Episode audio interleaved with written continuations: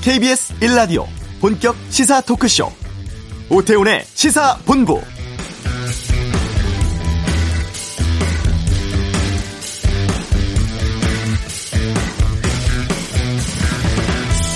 내년 4월 서울 부산시장 보궐선거에 민주당이 후보를 내기로 했습니다. 당원 개정 여부를 물은 전당원 투표에서 86%가 찬성을 했네요. 민주당은 당원의 당 소속 선출직 공직자가 중대한 잘못으로 직위를 상실해 재보궐선거하는 경우에 후보자를 추천하지 않는다 이렇게 규정하고 있었습니다. 하지만 이번 개정으로 전당원 투표로 달리 정할 수 있다 이런 단서 조항 넣게 됐죠. 국민의힘은 문재인 대통령 당대표 시절 만들어진 당원인데 국민과 한 약속을 파기한 것이다.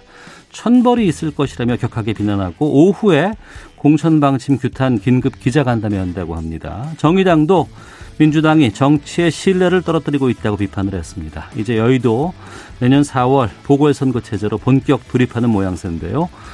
오태훈의 시사본부 잠시 후 이슈에서 정의당 유호정 의원 통해서 입장 듣는 시간 갖도록 하겠습니다. 부동산 공시지가 시세 90% 반영해서 현실화한다고 하죠. 경제브리핑에 살펴보고 2부 외교전쟁 코앞으로 다가온 미국 대선 분위기 알아보겠습니다. 잠시 뒤에 이명박 전 대통령 동부구치소에 재수감됩니다. 시사구말리에서 이 내용 포함한 다양한 정치권 이슈에 대해 정리해보는 시간 갖도록 하겠습니다. KBS 라디오 오태훈의 시사본부 지금 시작합니다.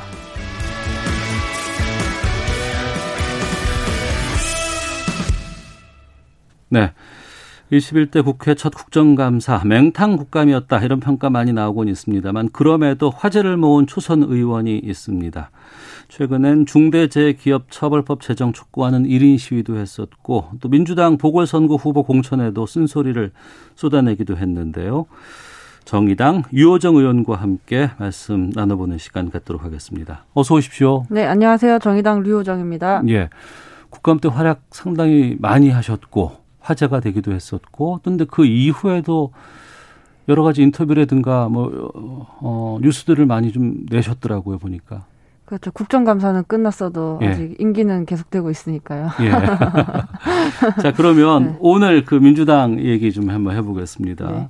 보궐선거 후보 내기로 했습니다. 예, 당원 개정하기로 했는데요. 그 전부터 민주당은 비겁하다, 부끄러운 줄 알아야 한다, 이런 소리를 하셨어요. 네, 그렇습니다. 전 사실 그 소식을 듣고 좀 직관적으로 비겁하다라는 음. 생각이 좀 먼저 떠올랐는데요. 네. 당시에 책임 정치를 하겠다라고 음. 약속을 하고 국민들께 네. 신뢰를 얻은 거잖아요. 음. 그런데 갑자기 이렇게 예기치 못한 사건이 터졌고 네. 그것에 대해서 지금 말을 바꾸는 것인데 음. 그런 뭐 선택 그 말을 바꾸는 그 과정조차도 네. 그 책임을 당원들에게 돌리는 모습을 보고 다시 한번 두 번 비겁하다. 그런 생각을 하게 되었습니다. 책임을 당원에게 돌렸다. 그렇죠. 당원 총투표로 하게 된 것이니까요. 어. 네. 어, 민주당 당원들 86%가 투표한 사람들은 찬성을 했다고 합니다. 네. 이낙연 대표 국민 여러분께 사과드린다고도 했고 피해 여성에게도 사과드린다. 어, 하지만 또 후보를 내서 심판받는 게 도리다 이렇게 얘기를 했거든요. 후보를 내는 것은 그 당 정당의 권리죠. 네. 권리를 행사해서 책임을 진다는 것은 있을 수 없고 사실 음. 의무 본인들이 그 정한 의무를 이행해야만 책임을 질 수 있을 것이라 보고요. 네. 그렇게 사과를 하고 공천을 한다는 거는 어떻게 보면 음. 행동이 아니라 말로만 보여주는 정치라는 생각도 듭니다. 네. 네 실망스럽습니다. 그러면 이게 물론 지금 아직 시간은 있습니다만 네. 4월 보궐선거에서 어떤 영향을 줄 거라고 전망하세요? 글쎄 지금 벌써부터 이런 어. 얘기를 하는 것을 보면 그래도 괜찮다라는 생각을 하고 있는 것인지 네. 국민들을 우습게 보는 건 아닌지 그런 생각도 들더라고요. 그때 음. 가면 잊을 거라고 생각하시는 건가? 네. 그런 생각도 들고요. 아, 알겠습니다. 자, 국회의원 되고 첫 국감을 끝냈습니다. 네. 어, 직접 경험해 보시니까 그 국감장 어떻든가요? 어, 국감 긴장도 많이 하고 예. 부담감도 예. 많이 갖고 시작을 했거든요. 네네. 주변에서 이제 뭐 걱정도 우려도 많았던 만큼 음. 실력으로 이제 인정받아야 한다 그런 네. 말씀들을 많이 해주셔서 정말 열심히 준비하고 들어갔습니다. 음. 무사히 끝내서 네. 다행이라고 생각합니다. 음. 가장 기억에 남는 국감에서의 뭐 시점 순간 뭐 아무래도 저는 이제 삼성전자 이제 대기업 기술 탈취 문제 예. 다룰 때 기억이 남았고요. 그리고 음. 노동자 복장을 입고 예. 노동자분들 대변해서 그 현장 안전 문제 질의했을 때도 기억에 남습니다. 예. 그런 네. 아이디어 같은 것들은 아니면 뭐 어디 그 의원실에서 회의를 통해서 결정을 하십니까? 아니면 어떻게 되는 건가요? 네. 삼성전자 같은 경우에는 네. 이제 너무 그 이제 기자 출입증으로 출입한 건이 좀 화제를 화제가 되었는데 네, 네. 그 부분은 저희가 이제 호기심을 갖고 음. 이제 끝까지 파헤친 결과 찾은 뭐 사태고요. 네, 네. 그리고 노동자분들 같은 경우에는 이 하청업체라든지 비정규직, 영세 음. 사업장 노동자분들 소식을 알리는 것이 정말 쉽지 않거든요. 관심도 네. 많이 안 가져주시고. 네. 그래서 내용을 다 준비하고 나서 음. 이제 홍보팀에서 어떻게 하면 국민들께 더 알릴 수 있을까. 음. 정의당 같은 경우에는 이제 의석수의 한계도 있다 보니 예. 국민들께 이런 설득하는 과정이 매우 중요하거든요. 네 그래야만 네. 변화를 일으킬 수 있기 때문에 음. 그래서 회의를 통해서 복장을 입게 되었습니다. 이번 국감이 네. 뭐 법사위만 주로 보도가 되고 네. 다른 곳에서는 아무리 노력해도 좀 뭔가 흔적조차도 없다는 얘기를 많이 했었는데 그럼에도 불구하고 그 가운데서 나름대로 선전을 했다고 좀 평가를 많이 받으시죠. 그렇죠. 아무래도 많이 노력을 했습니다. 어떻게 음. 하면 한 줄이라도 더 국민들께 알릴 수 있을까. 네. 이분들의 사정이 알려져야 또 변화를 이제 가질 수 있으니까요. 음. 국감 진행한다고 하면 네. 여기저기서 의원실로 제보 같은 것들도 많이 온다고 하거든요. 네. 유호정 의원실로도 제보가 좀 꽤 왔었습니까? 네, 그 중소기업 기술 탈취 문제 같은 경우는 저희 의원실로 민원이 들어온 내용입니다. 아, 저희가 아, 듣고 다룬 거예요. 네, 그렇습니다. 아. 그리고 또 이제 젊은이들이라든가 청년들의 문제 같은 경우에도 아무래도 관심이 많으실 것 같은데 관련된 그런 제보들도 좀 많이 받지 않았을까 싶거든요. 청년 노동자들 분들 같은 경우에는 음. 뭐 저희가 직접적으로 그 뭐 산자부나 중기부에서 청년 관련 정책이 제대로 이루어지는지 검토하는 것도 있지만 또 네. 물론 민원이 들어오는 것들도 있거든요. 뭐 음. 임금 체불 문제라든지 이런 것들. 예. 이건 내부적으로 좀 다루고 있습니다. 저희가. 음. 국감 때 알려지는 거는 뭐 상당히 의미가 있습니다만 네. 국감이 끝나고 나서 이후에 이것이 어떻게 해결이 되고 어디까지 가느냐 음. 좀 변화가 있느냐가 상당히 좀 중요한데 그렇죠. 거기에 대해서는 좀잘 체크가 안 된 경우가 그, 그 전부터 꽤 많이 있었습니다. 네. 어떻습니까 이번에 제기하신 문제들은? 사실 이런 부분들은 언론에서도 이제 국감 끝난 뒤에도 네. 의원들이 본인이 질의한 문제에 대해서 끝까지 책임지는지 음. 지켜봐 주셔야 할 문제라고 생각하는데요. 예, 예. 뭐 예를 들어서 저희 그 기술 탈취 문제 같은 경우는 음. 그 제보 그러니까 민원 주셨던 그 중소기업 분들과 이제 그 삼성전자 측 보상 협의가 이제 들어간 것으로 알고 있고요. 네. 사실 그 국감장에서는 뭐 문제가 있다면 뭐 조치를 하겠다라고 음. 단서를 달았는데 그렇죠. 네. 네. 그 뒤에 임원 다른 임원분이 오셔서 음. 잘못한 게 맞다라고 네. 말씀을 하셨고 근데 다만 본사는 몰랐다. 어. 그 해당 부서의 문제다라고 말씀을 하셨습니다만 예. 또 보상 협의에 들어갔고 또 그 이제 이번 국감을 계기로 상임위에서 기술 음. 탈취 음. 문제에 대해서 의원님들 간에 이제 공감대가 형성이 되었고 예. 국감 끝나고 나서 함께 상임위 차원의 입법 활동을 해 나가자고 음. 약속을 했습니다. 그래서 예. 이제 지켜봐 주시면 됩니다. 알겠습니다. 네. 그리고 그 국감 해, 과정에서 해프닝이라고 해야 될지 모르겠습니다만 네. 그 공영 홈쇼핑 최창희 대표와의 이제 발언 도중에 네. 이걸 추임새라고 얘기를 할까요? 아니면 뭐라고 해야 될까요? 어이, 어이? 이, 예, 네. 이 발언이 있었어요. 네. 그 부분은 어떻게 보셨어요? 원래 그 시간이 제한되어 있다 보니 예. 발언권을 서로 가져가려고 하는 일들은 발생을 하거든요. 어, 어. 근데 그 과정에서 예. 추임새를 예. 반말로 쓰신 거잖아요. 예, 예, 반말은 저도 처음 어. 목격했거든요. 예, 그래서 저도 조금 당황스러웠고 그래서 어. 되물었던 것이죠. 다만 또 너무 과하게 지적을 하면 음. 본말 전도되니까 시간도 없고 그래서 그 정도로 그치고 이제 질의를 이어나갔습니다. 어, 그 이후에는 뭐 사과 같은 것들 좀 있었나요? 네, 사과를 하셨고요. 뭐 네. 홈페이지에도 게시한 걸로 알고 있고. 음. 음. 아마도 뭐 공적인 영역에서 네. 이렇게 자기 검열을 할 기회가 적지 않으셨을까 음. 그렇게 생각하고 있습니다. 한 번 더 생각할 수 있는 기회가 네. 됐겠다. 네. 그렇군요. 자 그리고 어, 국감 끝나고 나서 그 문재인 대통령 지난주 시정연설 있던 날이었습니다.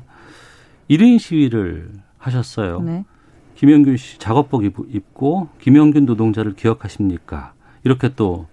발언을 하시기도 했는데 그 당시에 그 분위기를 좀 전해 주신다면 분위기요? 예.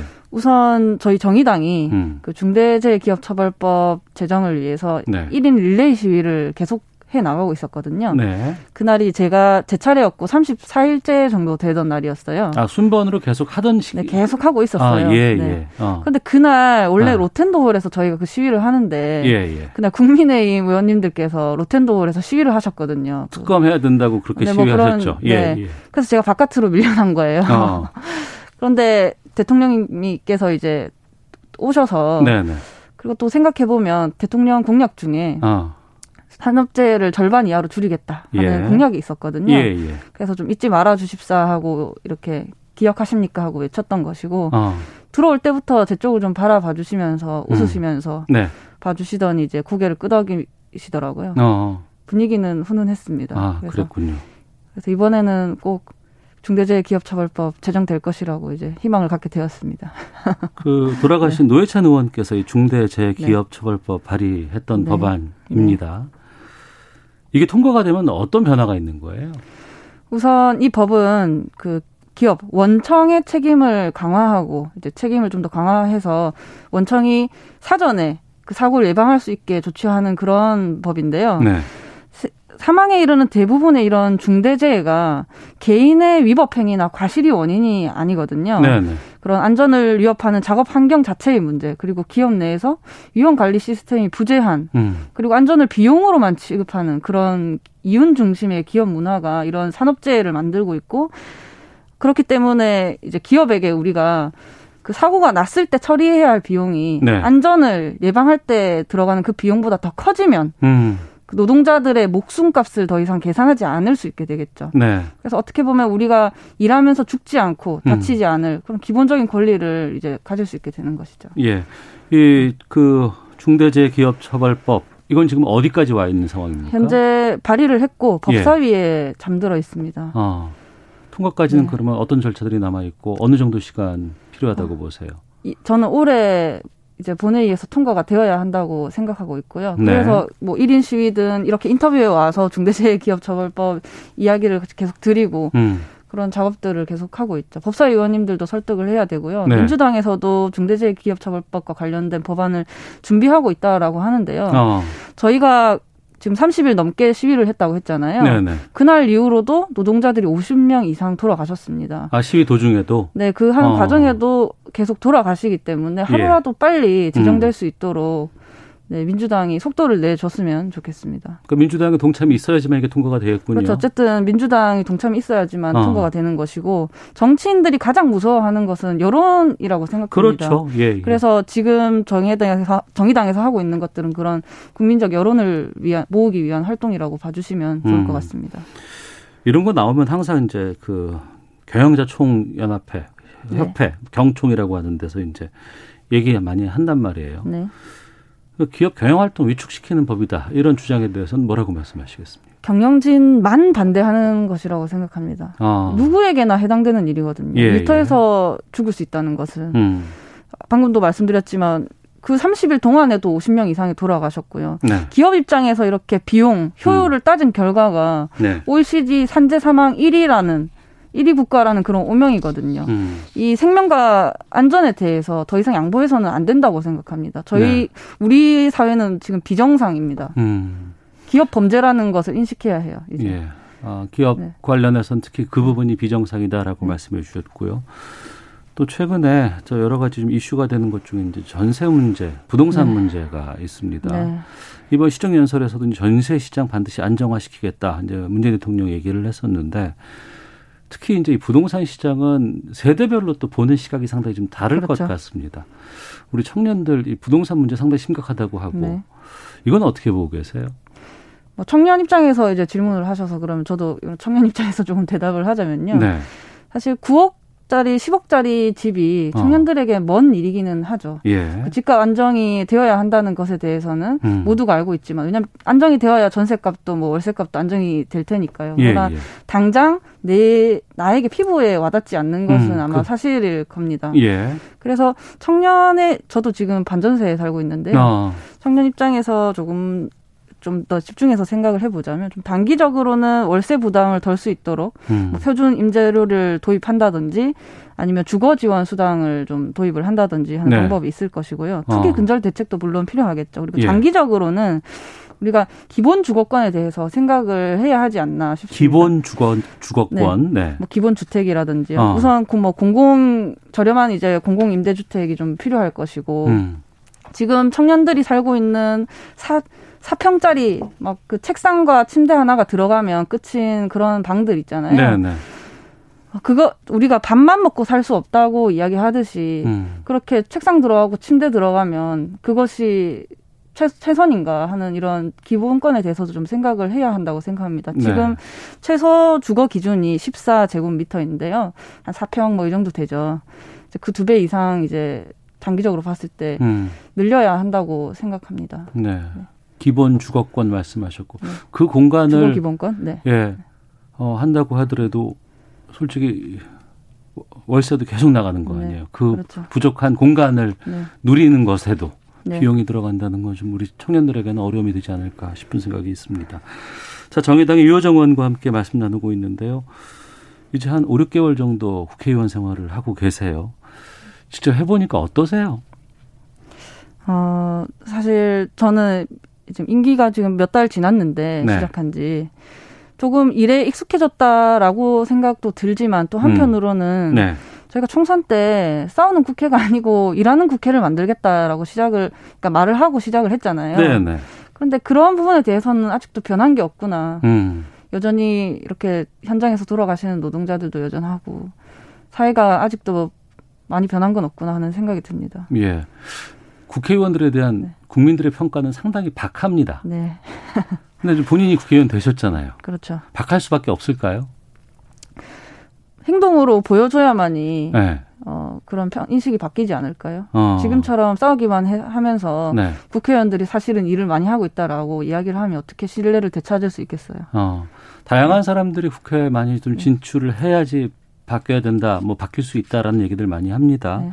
이것만큼은 좀 꼭 내가 임기 중에 해결하고 싶다라는 부분이 있다 그러면 어떤 걸 말씀하시겠습니까? 우선 정책적으로는 사실 현재에 조금 집중을 하고 있고요. 뭐 음. 중대재해기업처벌법이라든지 제가 1호 법안으로 냈던 강간죄 개정이라든지 네. 그 외에 어, 다양성에 대해서 말씀을 하셔서 음. 지금 어떻게 보면 20대, 30대 국회의원이 그 국회 안에 열 몇 분밖에 안 계시거든요. 네, 네. 다양성이 네. 많이 부족한 상태죠. 음. 치우쳐 있고. 그래서 제가 어떻게 보면 청년 정치의 실험대 위에 올라가 있을 수도 있겠다는 네. 생각이 드는데 꼭 무사히 음. 열심히 잘 일을 잘 해서 네. 다음 청년 정치인들도 많이 탄생할 수 있도록 기여를 했으면 좋겠습니다. 음. 두 가지 네. 시선이 좀 있을 수도 있을 네. 것 같아요. 신선하다는 또 네. 그런 그 시각도 있을 것 같지만 또 한편으로는 좀 불편한 말씀이 있을 네. 수 있습니다. 너무 어린 거 아니냐 뭐 이런 음. 얘기들도 많이 들으신다고 저 들었습니다. 네. 어 그리고 또 여러 가지 뭐 뉴스로 나오는 게 너무 좀 퍼포먼스 위주 같다 뭐 이런 지적들도 좀 나오는 것 같고 그건 이제 보시는 분들의 세대라든가 이런 자신, 음. 자신의 위치라든가 시각에 따라 달라질 수밖에 없는 부분인데 그 부분은 어떻게 극복하실까 궁금하네요. 그래서 뭐 퍼포먼스와 관련해서는 네. 정의당이 네. 가진 한계를 최대한 이제 극복하기 위해서 저희가 어떻게 하면 네. 알릴 수 있을까를 고민하다 나온 결과이기 음. 때문에 예, 저는 예. 뭐 그, 그런 비판도 감수해야 한다고 생각을 음. 하고 있고요. 그리고 청년 정치인이다 보니 제가 빚진 데가 없습니다. 이번에 네. 삼성 증인 채택 관련해서 제가 비판을 하면서 한 번 더 느꼈는데요. 음. 다양한 세대가 국회 안에 있을 때 또 다양한 모습을 볼 수 있을 거라고 생각합니다. 네. 정의당에 애정 갖고 계신 분들이 상당히 많이 네. 있어요. 우리 사회에. 근데 이번에 이제 21대 국회 정의당의 모습을 보면서 아, 좀 젊다는 건 강점이지만 네. 그 외에 전문성이라든가 다양한 분들의 전문성을 갖고 있는 분들이 좀 잘 보이지 않는다라는 지적들도 있거든요. 어, 앞으로 정의당이 좀 어떤 방향으로 가야 한다고 보시는지 또 정의당이 국민들에게 신뢰를 더 얻기 위해서는 어떤 노력들 필요하다고 보시는지. 이번에 이제 김종철 대표님이 선출되고 지도부가 바뀌면서 네. 당 내에서도 정의당 시즌 2에 대한 기대감이 높아지고 있거든요. 음. 그동안 뭐 민주당 이중대라든지 이런 오명을 벗어나기 위해서 좀더 네. 선명한 정책으로 승부할 수 있어야 한다고 생각하고요. 네. 이제 그 지도부 구성이 거의 끝나가고 있습니다. 음. 앞으로 많이 기대해 주시면 좋겠습니다. 유호정 의원도 네. 역할을 좀 하시나요? 그렇죠. 저도 이제 국정감사도 끝났고 어. 더 열심히 함께 뛰어야죠. 예. 앞으로 어떤 정치인 되고 싶으세요? 가장 마지막에 네. 필요할 때 곁에 있었던 음. 정치인으로 남고 싶습니다. 아. 정치는 사회적 약자의 무기라고 생각하고 있고요. 예. 권력을 국회의원이 많이 가지고 있는 만큼 음. 권력이 더 부족 없는 사람 곁에 있어야 한다고 생각합니다. 알겠습니다. 네. 청취자 문자 소개해드리고 보내드리겠습니다. 네. 김우성님, 유호정 의원님 초심 잊지 말고 열심히 개혁에 매진해 주세요. 의정 활동 화이팅입니다. 이외에도 8716-0798 이정길님 등이 지지 문자 많이 보내주셨습니다. 이것으로 인사드리도록 하겠습니다. 이호정 의원과 함께했습니다. 고맙습니다. 네, 감사합니다. 네, 자 이어서 이 시각 교통 상황 살펴보고 헤드라인 뉴스 듣고 돌아오겠습니다. 교통정보센터 공인혜 리포터입니다. 네, 시각 교통정보입니다. 맑은 하늘에 선선한 바람, 공기도 좋고요. 도로 상황도 나쁘지 않습니다. 서울시내 간선도로부터 보면 올림픽대로 공항 쪽 여의 하류 못간 4차로에 고장난 차 서 있고요. 더 가선 작업 중인 가양대교 부근 통과가 어려운데요. 성산대교부터 가양대교 쪽 가시는데 7분 정도 예상됩니다. 반대 잠실 쪽은 동호대교에서 영동대교 쪽으로 강변북로 구리 쪽은 한강대교부터 반포대교 후간 짧은 정체가 살펴집니다. 있습니다. 고속도로는 경부고속도로 부산 방향이고요. 기흥 동탄 부근에 있던 사고 정리된 지금도 아직 영향 남아 있습니다. 현재 부산 쪽 정체는 한남에서 서초까지와 신갈 분기점에서 수원, 다시 수원 부근부터 사고가 있었던 기흥 동탄 쪽으로 밀리고 있습니다. 호남지선 논산에서 대전 방향 벌곡 휴게소 부근과 유성 부근 1, 1 2km 구간에서 작업 여파받고요.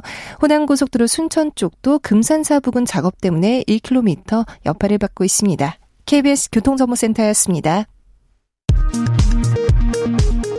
국내 코로나19 신규 확진자 수가 주말 검사 수 감소의 영향으로 다시 두 자릿수로 내려갔습니다. 어제 신규 확진자가 97명 확인됐는데 국내 발생 79명, 해외 유입 18명입니다. 코로나19로 어려움을 겪는 장기 실업자에게 1인당 100만 원을 지원하는 저소득 장기 실업자 생활안정자금 지원 사업 온라인 접수가 내일부터 시작됩니다. 이주열 한국은행 총재가 이번 주 미국 대선 결과에 따라 국내외 금융 외환 시장의 변동성이 확대될 수 있다며 필요하면 시장 안정화 조치를 해야 한다고 강조했습니다. 세월호 참사와 관련된 박근혜 전 대통령 기록물 공개와 사회적 참사 특별법 개정을 요청하는 국회 청원이 성립돼 소관 상임위원회인 정모위원회와 운영위원회에 회부됐습니다. 지금까지 헤드라인 뉴스 정원 나였습니다.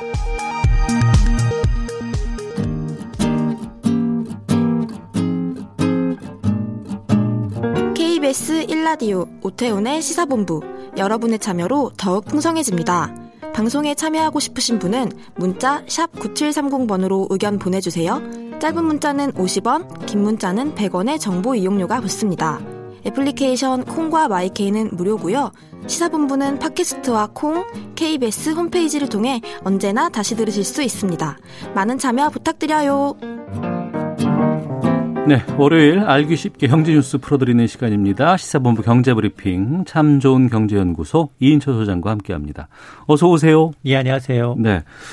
오늘 부동산 부분 좀 짚어볼까 하는데 모든 부동산의 공시가를 시세 90%까지 끌어오기로 끌어올리기로 했다. 정부가 밝힌 내용입니다. 2030년까지라고 지금 시한을 정해놨는데 어, 이 내용 좀 보겠습니다. 90% 시세 공시가를 상향하겠다.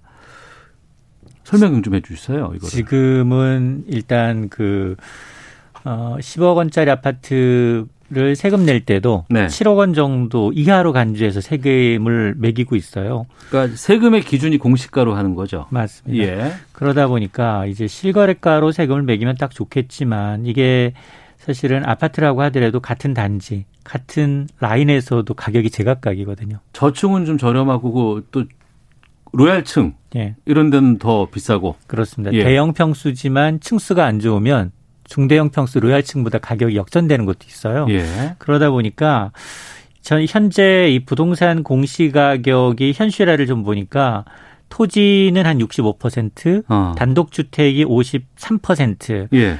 우리가 이제 아파트라고 부르는 이 공동주택은 69%입니다. 네. 그러니까 이제 70%를 시세에 못 맞추다 보니까 이게 음. 오히려 부동산 투기를 부채질하고 있다. 그리고 음. 일부는 네. 고가 부동산이 저가보다도 현실화율이 좀 낮다. 음. 이런 것들이 과세 형평성에 어긋난다라는 지적이 끊임없이 제기되어 오니까 네.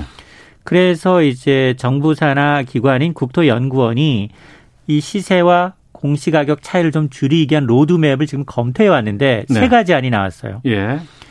아, 부동산 공시 가격 현실화율을 어, 일단 80% 90% 시세의 100%까지 끌어올리는 한 세 가지를 제시했는데 음. 정부가 이 가운데 가장 유력하게 꼽고 있는 건 네. 2030년까지 네. 모든 부동산 공시 가격을 시세 의 90%까지 끌어올리겠다라는 건데 음. 여기서 단서를 두고 있어요. 다만 인상 속도는 주택의 가격과 유형에 따라 차등화하겠다라는 겁니다. 네. 그게 무슨 뜻이에요, 그러면? 그러니까 이제 15억 원 이상 고가 주택의 경우에는 네. 앞으로 10년까지 갈 필요 없다. 어. 2025년이면 네. 5년 만에 90% 가까이 올리고 음. 또 9억 원 미만이면은 일단은 중저가에 해당하니 이분들의 경우에는 10년 동안 나누어서 올리되 네. 첫 3년의 경우에는 인상률을 굉장히 낮게 음. 1% 미만으로 조세 부담을 좀 저, 적게 해서 줄여주겠다라는 거여서 인상 속도는 이 주택 가격과 유형에 따라서 조금 다릅니다. 네. 그러니까 서민주택은 조금 더 좀 천천히 그리고 어, 고소득자들이 소유하고 있는 주택은 좀 급격하게 해서 이제 끝내겠다. 뭐 이렇게 지금 이해를 할수 있을 것 같은데. 근데 이제 반대 입장을 밝히는 부분에서는 이제 이 얘기가 나오는데요. 그러니까 세금 때문에 공시지가를 하는 것뿐만 아니라 건강보험이나 뭐 기초연금, 그러니까 복지 제도의 기준으로 이 공시지가가 설정이 되어 있는데 이게 좀 문제가 될 수 있지 않느냐 이 얘기 나오거든요. 이게 무슨 맞습니다. 뜻인지 좀. 이게 왜 10억 원짜리를 10억 기준으로 세금을 못 매기느냐. 네. 그냥 어, 실거래가로 매기면 가장 좋은 게 아니냐. 이게 이제 부동산 관련한 세금이라면 공시지가가 재산세나 종부세와 같은 주택 관련 세금이라면 가능해요. 네. 근데 문제는 매달 내야 되는 말씀하신 건강보험료 그리고 뭐 기초연금, 국가 장학 등과 같은 것은 이 기준에 따라서 한꺼번에 변하게 되면 음. 그 기준선에서 탈락하신 분들이 생기거든요. 이게 공시가격이 한 60여 가지 세금이나 부담금을 매기는 기준입니다. 예. 그러니까 이게 현실화율이 높아지면 집주인들 세금 부담도 늘어나는 측면이 있지만 음. 매달 매달 내가 뭐 연동돼서 냈던 뭐 건강보험료가 늘어난다거나 아니면 기초연금 수급에서 자격이 박탈되거나 네. 국가장학금 선정에서 탈락할 수 있다는 겁니다. 어. 그래서 한마디로 이 각자 처한 상황에 따라서 내가 주택을 갖고 있든 갖고 있지 않든 이 공시가격은 이해관계가 엇갈릴 수밖에 없습니다. 예. 그런데 아, 그럼에도 불구하고 최근 부동산 가격이 정말 많이 올랐거든요. 음. 그래서 현실화율이 좀 떨어진다라는 건 이 조세 형평성 차원에도 맞지 않기 때문에 네. 정부는 이미 예고한 대로 부동산 공시 가격을 이제 순차적으로 이제 끌어올리는 방안을 검토하고 있는 겁니다. 네. 우리나라가 다른 나라에 비해서 부동산 세금 정말 적게 낸다더라라는 얘기들 참 많이 해 왔어요. 그리고 아니 너무 급격하게 올리는 거 아니냐라고 했을 때 자동차세 내리는 거랑 생각해 보면은 재산세나 이런 그 부동산세가 너무 적지 않느냐라는 얘기들 참 많이 하고 있습니다. 하지만 집 한 채 있는 사람들까지 이렇게 너무 세금 많이 내게 하는 건 문제 있다. 뭐 다주택자들한테 세금을 많이 물리는 건 괜찮지만 나집 딱 하나 있는데 여기에 대해서 너무 세금 많이 올리는 거 아니냐라는 또 저항도 좀 꽤 나오지 않습니까? 맞습니다. 이 사실은 그 공시가격 급등에 따른 부담을 덜어주기 위해서 당정청이 자 그러면 말씀하신 것처럼 중저가 1주택자 투기 성향이 전혀 없습니다. 아, 이런 분들에 대해서는 재산세 인하를 추진하고 있는데 그러면 과연 재산세 인하 기준 중저가 저택의 기준을 뭐로 둘 거냐 이걸 두고 지금 6억 원이다 9억 원이다 합의점을 찾지 못하고 있는데요. 네. 큰 틀에서 주택 공시가격이 올랐기 때문에 일주택자의 재산세 부담을 덜어준다는 데는 공감을 하고 있지만 도대체 감면 기준을 어디에다 둘 거냐를 두고서는 뭐 지금 주말까지 회의를 하고 있어요. 어. 일단 민주당은 집값이 많이 올라서 9억 원 이하 1주택자도 사실상 서민에 해당하니 네. 아, 9억 원 이하를 대상으로 해서 재산세를 깎아주자. 라는 얘기를 해왔고 그리고 근데 이제 민주당 내에서도 약간의 이견이 보이고 있는 건 네. 이게 수도권 내 의원이냐 비수도권 의원이냐에 따라서 음. 조금 약간 기류가 달라요. 수도권의 의원들은 감면 확대에 대해서 대부분 찬성하고 있습니다. 왜냐하면 네. 이게 재산세는 지방세예요. 음. 그러니까 지방세의 기준을 많이 올려버리게 되면 지자체에서 걸어들이는 세수는 줄어들기 때문에 예, 예, 예. 비수도권 이제 의원들의 경우에는 이거 강력하게 반발하고 있고 또 하나가 여기서 얘기한 공시가격 9억 원은 실거래가로 가면 13억 원 내외거든요. 아, 차이가 좀 꽤 나는군요. 그렇습니다. 지금도. 그러니까 예, 예. 이제 실거래가 13억 원이라면 지금 혜택을 받는 사람들이 주로 서울과 강남권까지 혜택을 받는다면 음. 이게 중저가 1주택자에 대해서 이제 재산세를 완화해 준다는 취지에는 좀 맞지 않는다라면서 반대를 하고 있는 겁니다. 네. 그러니까 민주당의 입장은 9억 이지만 거기에서도 이제 약간의 의원들 간의 차이가 좀 있는 것이고 정부라든가 청와대 쪽에서는 지금 6억 원 얘기하고 있다면서요. 맞습니다. 이게 민주당은 사실은 뭐 약간의 이제 조세 저항이나 이런 걸 좀 고려한 측면이 분명해 보이고 예. 자, 아파트 공동주택의 이제 공시가격 전국 분포를 보게 되면 사실 공시지가 6억 원 이하가 전국의 95%예요. 아, 그래요? 예. 네. 근데 만약 하나 이걸 9억 원으로 상향 조정하면 추가로 혜택 받는 분은 2.7% 비중이 불과합니다. 어, 한 3%도 안 되는군요. 맞습니다. 30 한 7만여 가구인데 예. 그게 대부분 어디에 몰려 있느냐? 서울과 수도권에 음. 대부분 몰려 있다는 겁니다. 네네. 자 이런 측면에서 사실은 지금 정부와 청와대는 두 가지 이유로 난색을 표시를 하고 있어요. 하나는 뭐냐? 일단은 지방세다 재산세는 음. 이렇게 되면 지자체의 반 반대뿐만 아니라 중앙 정부가 지자체 지원이 늘 수밖에 없는 구조거든요. 네. 또 하나가 공시가격 9억 원은 우리가 흔히 이제 고가주택 종부세 부과 대상 기준이에요. 음. 9억 원 이상일 경우에 한해서 이제 세금 부과되는데 네. 만약 하나 9억 원을 중저가 주택으로 분류하게 되면 종부세 납부 기준 자체가 흔들립니다. 음. 자 그러다 보니까 이 중저가 1주택의 보유세 부담을 줄이다라는 취지 어긋난다라면서 반대를 하고 있는데 그러면서 나온 얘기가 뭐냐? 그럼 대안이 뭐냐? 네. 대안이라는 건 지금 일단 민주당은 자 그러면 9억 원까지 주되 6억 원부터 사실 9억 원 사이를 좀 세, 좀 분할해 보자. 어. 9억 원 이하의 경우에는 지금 재산세 현행 체계가 어떻게 되고 있느냐. 0.1에서 0.4%를 내고 있는데 네. 최대 절반까지 깎아주지만 음. 0.05% 깎아주지만 6억 원에서 9억 원 사이는 좀 차등화해서 인하폭을 낮게 음. 0.03%뭐 포인트 정도로 낮추면 어떻겠느냐 이런 예. 얘기가 지금 오고 있는 겁니다. 어. 왜 그동안은 이렇게 좀 단계적으로 이런 고민 같은 것들은 좀 없었을까요? 공시 가격이 최근에 네. 많이 올랐어요. 최근 2년 동안. 그러면 2010... 최근에 그 세수도 많이 늘었다는 얘기 아닌가요? 맞습니다. 세수 어. 많이 늘었어요. 예, 예. 지금 2018년에 서울만 이제 공시가격 14% 넘게 공동주택의 경우 어.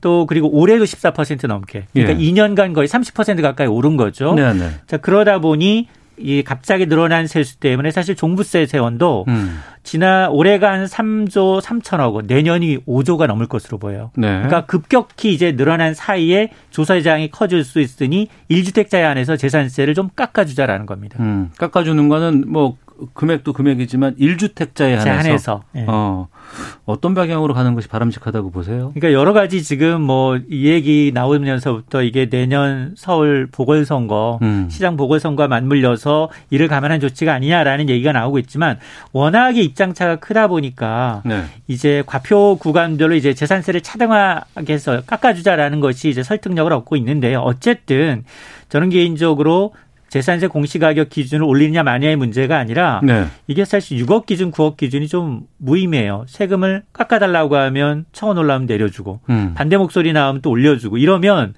이게 흔들립니다. 네. 정책에 대한 신뢰성이. 어. 따라서 정부 정책이었던 지속성과 정권이 바뀌어도 흔들리지 않은 정책 기조가 중요하기 때문에 현재 조세 정책을 전체 틀에 놓고 현재 시장 상황 조세 형평성을 놓고 고려해서 일관성 있게 좀 가져갈 것으로 보입니다. 음, 언제쯤 결정 날까요? 이게 발표가 아마 오늘 아니면 내일 발표가 날 것 같아요. 아 그래요? 네. 어. 왜냐하면 이번 주 내로 이거 관련 논의가 이루어져야 하거든요. 네네.